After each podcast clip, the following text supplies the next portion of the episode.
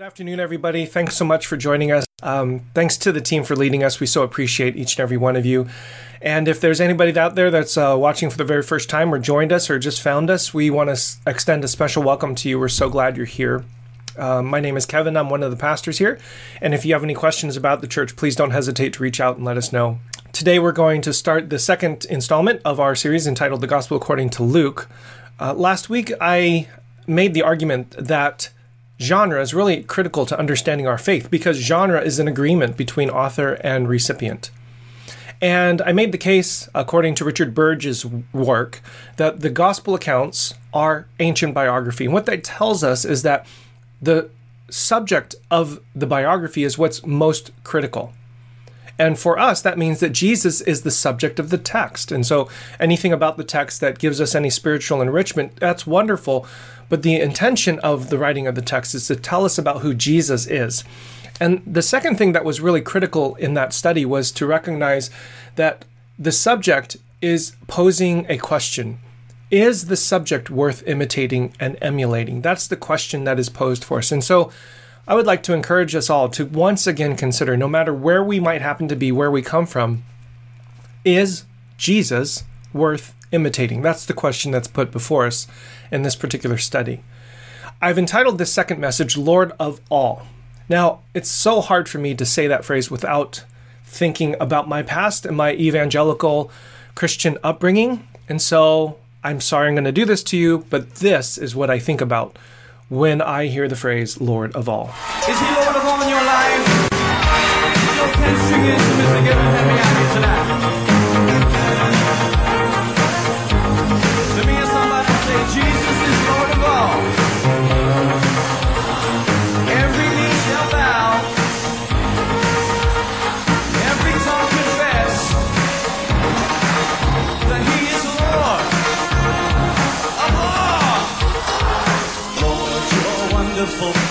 Now, I show that to you, uh, one, because I think it's kind of fun to reminisce and you'll get a little bit of an insight into the world in which I grew up in. But I imagine many of you probably have a past and a history, a religious context that formed and shaped your understanding of these words, these concepts, these ideas.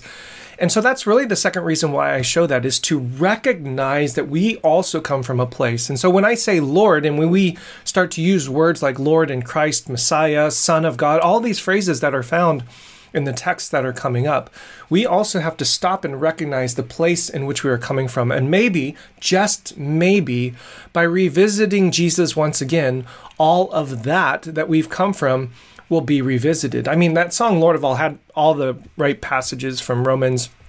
Every knee will bow, every tongue confess that Jesus Christ is Lord of all. But the context in which it was set and the kind of Christianity from where it grew out of is a different kind of expression than what I've come to understand. And so that's a little bit of where we're headed today. What do we actually mean when we say that Jesus is Lord of all? And what did the gospel writers actually mean? To do that, we're going to look at two main biographies one of Zechariah and his wife Elizabeth, but the other one about Mary. And I think what's in this setup of Zechariah and Mary, and John is in there as well, prior to the birth of Jesus is really critical for understanding how what how Luke is going to move us to consider carefully the main categories, the main ways in which we understand ourselves, our faith, and how we organize ourselves in this world. Let's start in verse 5 of chapter 1 of Luke. In the days of King Herod of Judea, there was a priest named Zechariah who belonged to the priestly order of Abijah. His wife was a descendant of Aaron, and her name was Elizabeth. Both of them were righteous before God, living blamelessly according to all the commandments and regulations of the Lord. But they had no children because Elizabeth was barren, and both were getting on in years. Now, this story of Zechariah and Elizabeth is the first setup. Now, what is immediately noticed in that passage is that they are barren. And if you are familiar with the passages in the Hebrew text, the texts that lead up to the New Testament story, you will know that barrenness is actually a significant theme that emerges over and over again. Consider Abram and Sarai, Isaac and Rebekah, and Elkanah and Hannah. Some very famous stories about uh, couples who could not have children. And in each of these particular instances, there's a couple things that happen. Number one, God shows up in a miraculous and uh, uh, an unreasonable way, and they have children. And the second thing is that those children are significant turning points in the life of Israel. So for Abram and Sarai, uh, the turning point is the covenant that is going to be made and about how all the nations will be blessed as a result of their offspring. For Isaac and Rebekah, the very name Israel is going to come out of their barrenness. The name Jacob, the one who wrestles and struggles with God, is going to be renamed Israel. And for Hannah and Elkanah, their barrenness gives birth to Samuel, the significant changing and shifting point from the judges, a time when you are ruled by judges, to the kings in adopting a new way of governance. And so, in each and every one of these stories, there's a significant turn, an upending, a subversion, a shift, an evolution of the way in which faith was realized in the new world through that story. And so Elizabeth and Zechariah not being able to have children is doing a very similar thing. Listen to how the story continues on. Once, when he was serving as priest before God and his section was on duty, he was chosen by lot according to the custom of the priesthood to enter the sanctuary of the Lord and offer incense. The story continues where the angel Gabriel shows up to Zechariah in the sanctuary, gives him a prophetic declaration you're going to have a child, and you're going to name him John. Now, I want to ask this question Why John? If you remember, Israel has organized itself into three main categories that we've talked about before that some of you may be familiar with. Those three main categories are prophet, priest, and king. It's a way of organizing yourselves politically, civically, you know, socially. It's a way of making sure that different areas have different uh, responsibilities. So a prophet is supposed to speak to the people, a king is supposed to govern the civic organization, and a priest is to perform the religious duties and, in many ways, speak to God on behalf of the people. But something is changing here with the name John. And what seems to be happening in the text is that Zechariah, because in the text it says, like, why are you naming him John? There's nobody in your family line that is named John. And it seems to be that the priestly lineage of Zechariah is being addressed. And notice who this John is going to be. He will turn many of the people of Israel to the Lord their God with the spirit and power of Elijah. He will go before him to turn the hearts of parents to their children and the disobedient to the wisdom of the righteous, to make ready a people prepared for the Lord. This is not a priestly duty, this is a prophetic duty. And so, the first thing that I'd like to propose to us is that Zechariah and the entire story around Zechariah is really the category of religion that is being transformed and upended. And instead of a priestly continuance of Zechariah's line in the person of John, the setup to Jesus is that even the religion is going to be disruptive because out of a priesthood, out of the priestly lineage, is going to come a prophet everyone is expecting Zechariah to give John the name of somebody of his ancestors because he's a priest and that's how it works. That's not how it works according to Jesus. It is being disrupted, it is being upended. Out of the priesthood, this aristocratic, priestly class of a people, you're going to get a different category prophet. And this prophet is going to upend things and going to ultimately prepare the way for Jesus. The second story is Mary. Listen to what Luke writes here. In the sixth month, the angel Gabriel was sent by God to a town in Galilee called Nazareth to a virgin engaged to a man whose name was Joseph, of the house of David. The virgin's name was Mary. And he came to her and said, Greetings, favored one, the Lord is with you. But she was much perplexed by his words and pondered what sort of greeting this might be. The first setup was Zechariah. Now, the second setup is this person, Mary, who is a poor peasant girl who's in a different region, Galilee. She's going to come from a different line, a different lineage from the son of David, which is much more a political line, but she is poor as well. She's also possibly an outcast because, you know, she got pregnant before uh, she was married. And Gabriel shows up again to her.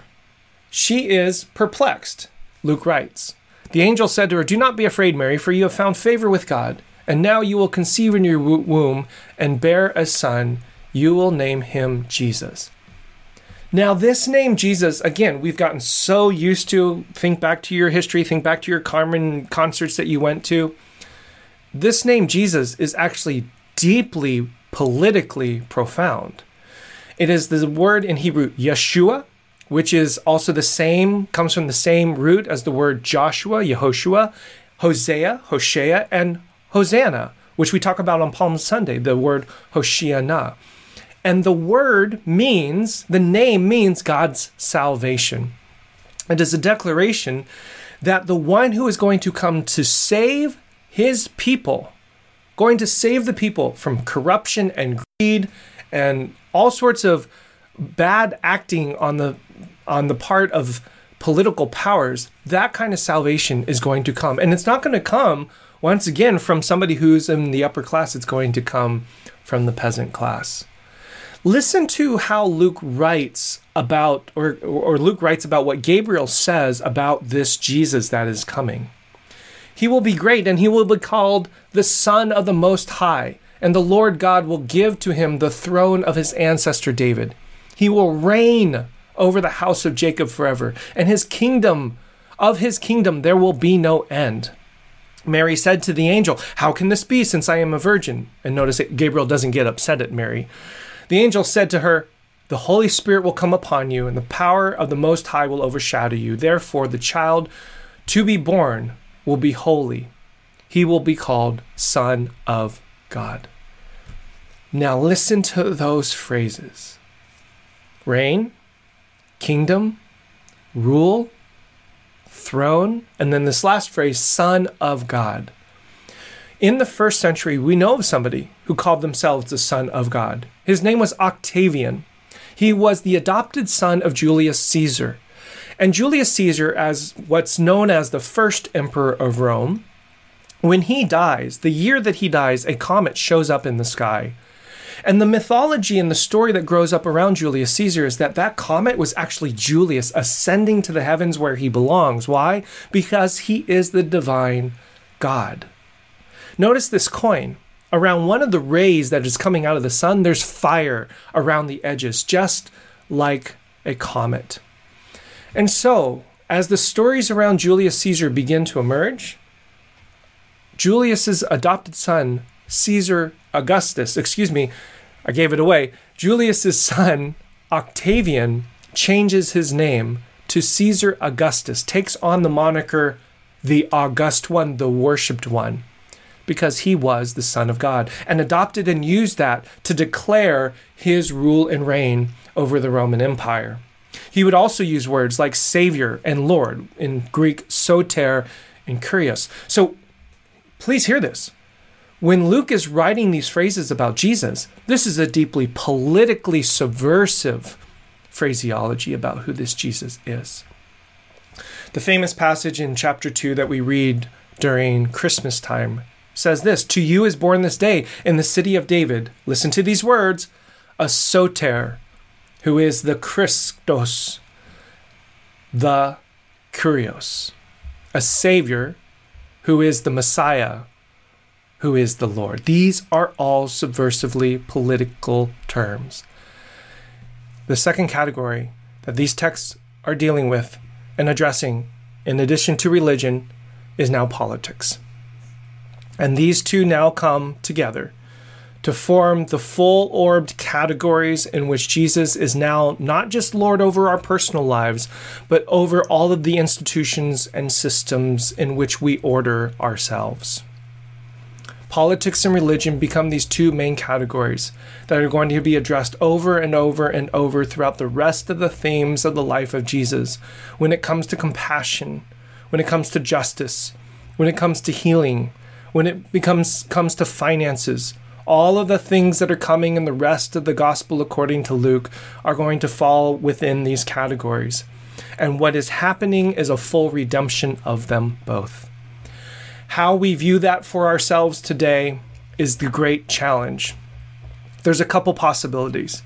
We have personal and societal categories in which we organize ourselves and think about ourselves. We're living in a day and age in which identities are being talked about frequently as far as our political engagement and how we understand who we are in this world. We're operating within systems and what we talked about several weeks ago structures of earthly existence.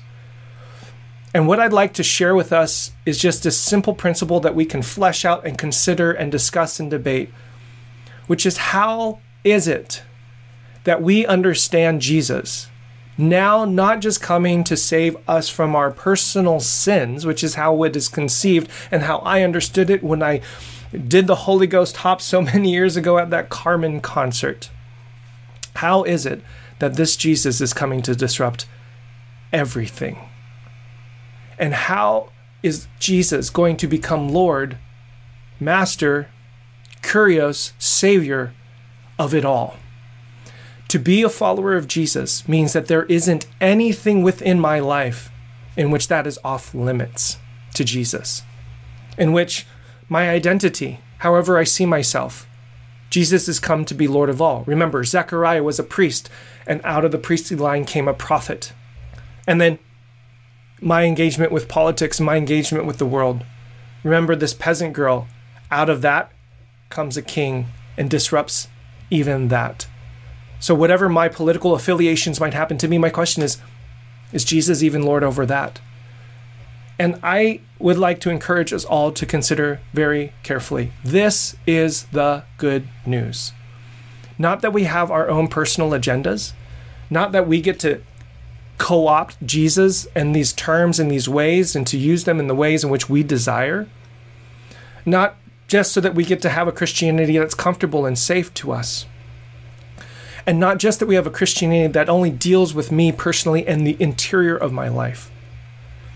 But these passages and these stories call us to a much broader understanding that there isn't anything in our lives and in our systems in which Jesus does not have authority over.